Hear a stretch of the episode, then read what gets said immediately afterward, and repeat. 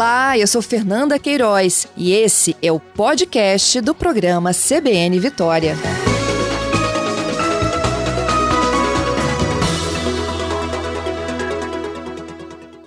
O prazo inicial era para este mês, não é isso, William?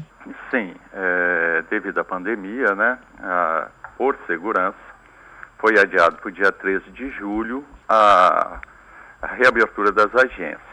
Isto, é, mesmo essa reabertura, será gradual o atendimento.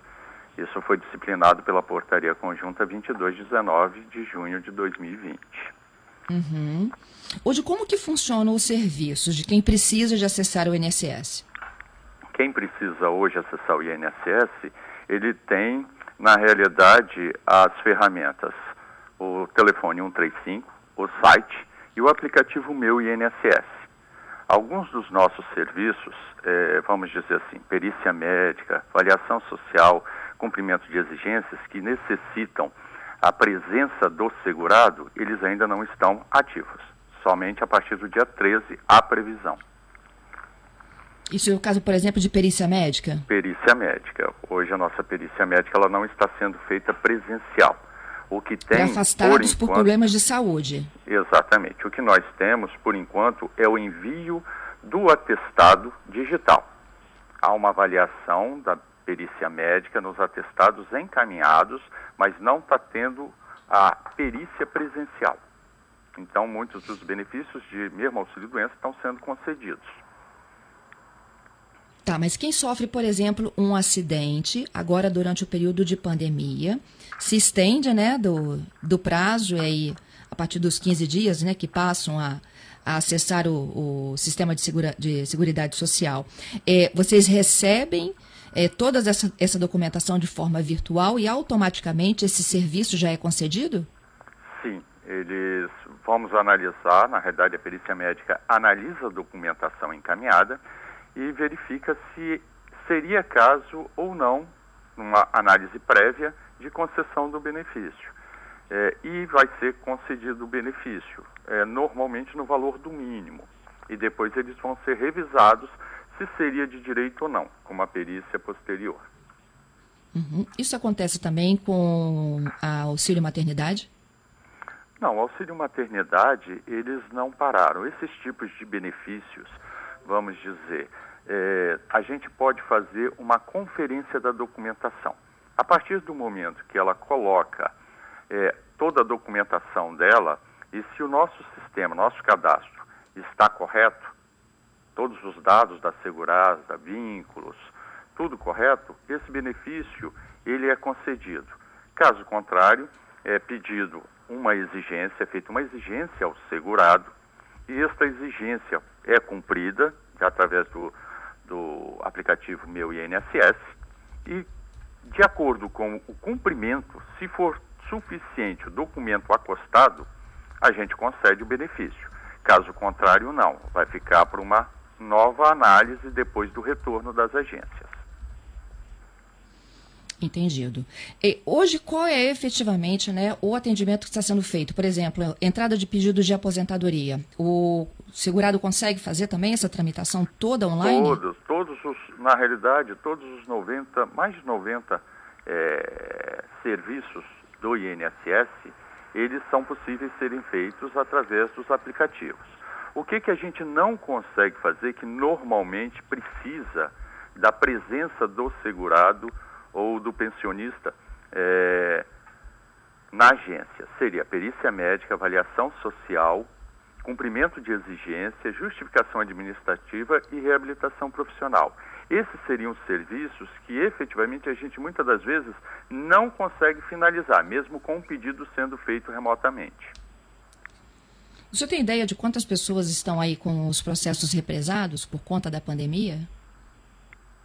Olha, é, eu não teria condições de falar o quantitativo hoje mas nós tiramos mais de um milhão e meio de processos represados durante a pandemia. Olha. Tá? Isso a nível Brasil. A gente conseguiu uhum. é, destravar muitos dos requerimentos, porque nós tínhamos muitos servidores atendendo a público e não uhum. fazendo o quê? Fazendo análise dos benefícios. E como nós paramos de fazer um pouco o atendimento ao público, nós passamos a dar prioridade à análise dos benefícios. E por isso nós conseguimos represar muitos benefícios. A fila no Espírito Santo estava é, demorando em média, por exemplo, análise né, de pedido de aposentadoria, mais de 45 dias, não é mesmo? Sim, estava mais de 45 dias.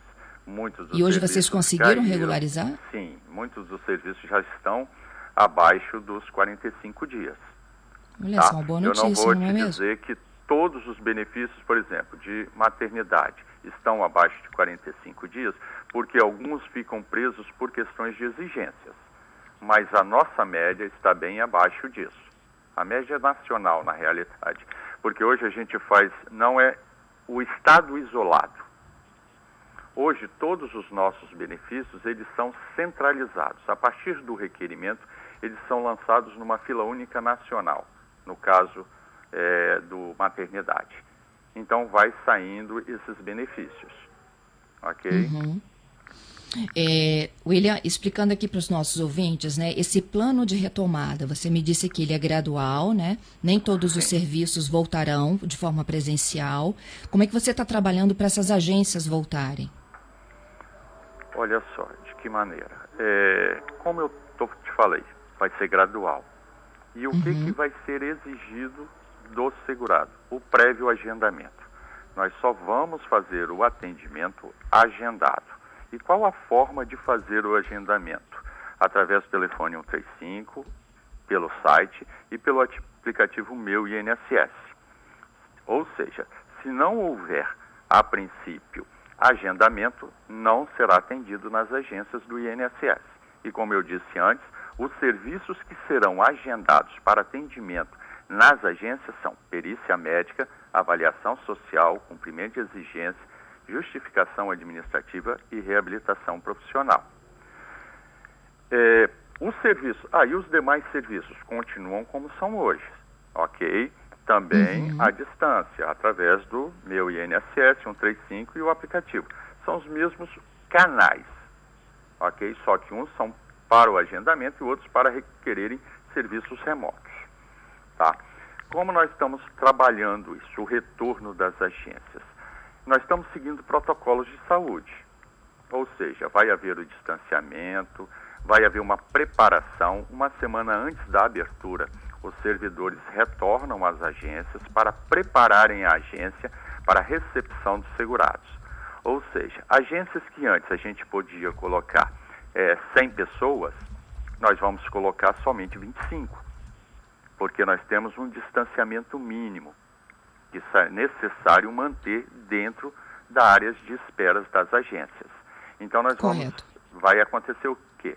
Vai acontecer uma diminuição do fluxo dentro das agências, tá? Então todo um protocolo está sendo feito para é, é, é, preservar a saúde tanto do servidor como da clientela, dos nossos segurados, ok? Uhum. Uma, das, uma das principais coisas que tem que ficar atento ao segurado, mesmo agendado, é que ele tem que estar de máscara para entrar na agência. Se ele não tiver, tiver máscara, ele não vai poder entrar na agência do INSS.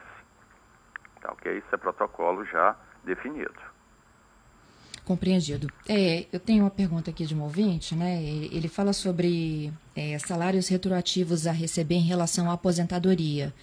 É, se esse tipo de ajuste só vai acontecer na volta do atendimento presencial? Só. É porque o que, que acontece? É, se já foi concedida a aposentadoria dele, provavelmente o salário de benefício dele vai ser pago já. Não depende de retorno da agência. O que eu estou falando é que, às vezes, alguns dos benefícios, como auxílio-doença, estão sendo concedidos no valor não que deveria ter sido concedido, mas no valor mínimo, tá?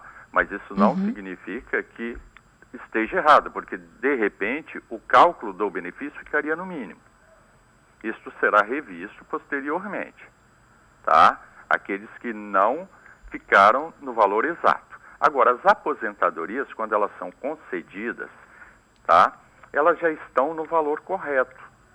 A gente não está fazendo uma concessão de aposentadoria no valor incorreto. Se o segurado não concorda com o valor da aposentadoria, nesse caso, ele tem que entrar com pedido de revisão de valor. Entendido. Bom, todas as agências e unidades do INSS estão aptas a voltarem ou vocês vão definir agências chaves, assim, que estão prontas para receber esse público? Não, a gente não tem condições de abrir todas as agências do INSS, até por limitação de servidores, porque muitos dos nossos servidores fazem parte do grupo de risco, então eles não retornarão. É, a gente ainda não fechou o quantitativo exato, tá? É, de agências que vamos abrir, porque isso depende de uma certa série de fatores, como eu falei, segurados, adoecimento, capacidade das agências. Nós estamos fazendo esse levantamento, tá? Deve ficar aproximadamente ali entre umas 10, 12 agências, provavelmente, que é o que a gente vai conseguir abrir no Estado do Espírito Santo. 10, 12 agências. Uhum. Tá certo. Doutor William, te agradeço, viu, pela gentileza, pela prestação de serviço ao vivo aqui aos nossos ouvintes que dependem né, do Instituto Nacional de Seguridade Social para entender um pouquinho de como é que a gente está nesse momento de pandemia e os serviços que são necessários. Ok. Eu que agradeço a oportunidade.